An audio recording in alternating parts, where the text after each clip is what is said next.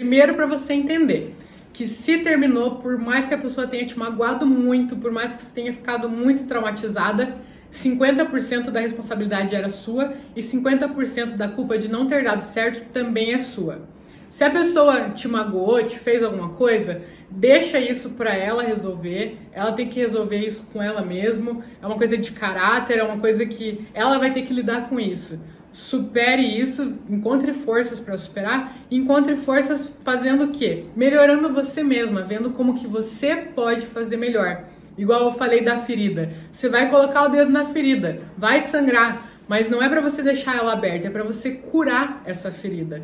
Então, se você não curar ela, ela vai ficar sempre doendo, ela vai ficar sempre machucada, ela vai ficar sempre te incomodando. Agora, se você realmente curar, você pode fazer dar certo com essa mesma pessoa, talvez entender por, o lado da pessoa, por que, que ela fez isso, por que, que ela agiu dessa maneira, por que, que isso aconteceu e talvez mudar, vocês fazerem dar certo ou não, superar o que essa pessoa fez com você. Beleza, fez isso, o caráter dela não foi legal, não é isso que eu quero para mim, mas tá curada para você seguir em outros relacionamentos, em outros caminhos com outras pessoas. Mas a grande chave é curar você mesmo, analisar, olhar, refletir por mais que doa, é melhor que doa de uma vez, mas resolver essa ferida de uma vez por todas e seguir em frente, tá?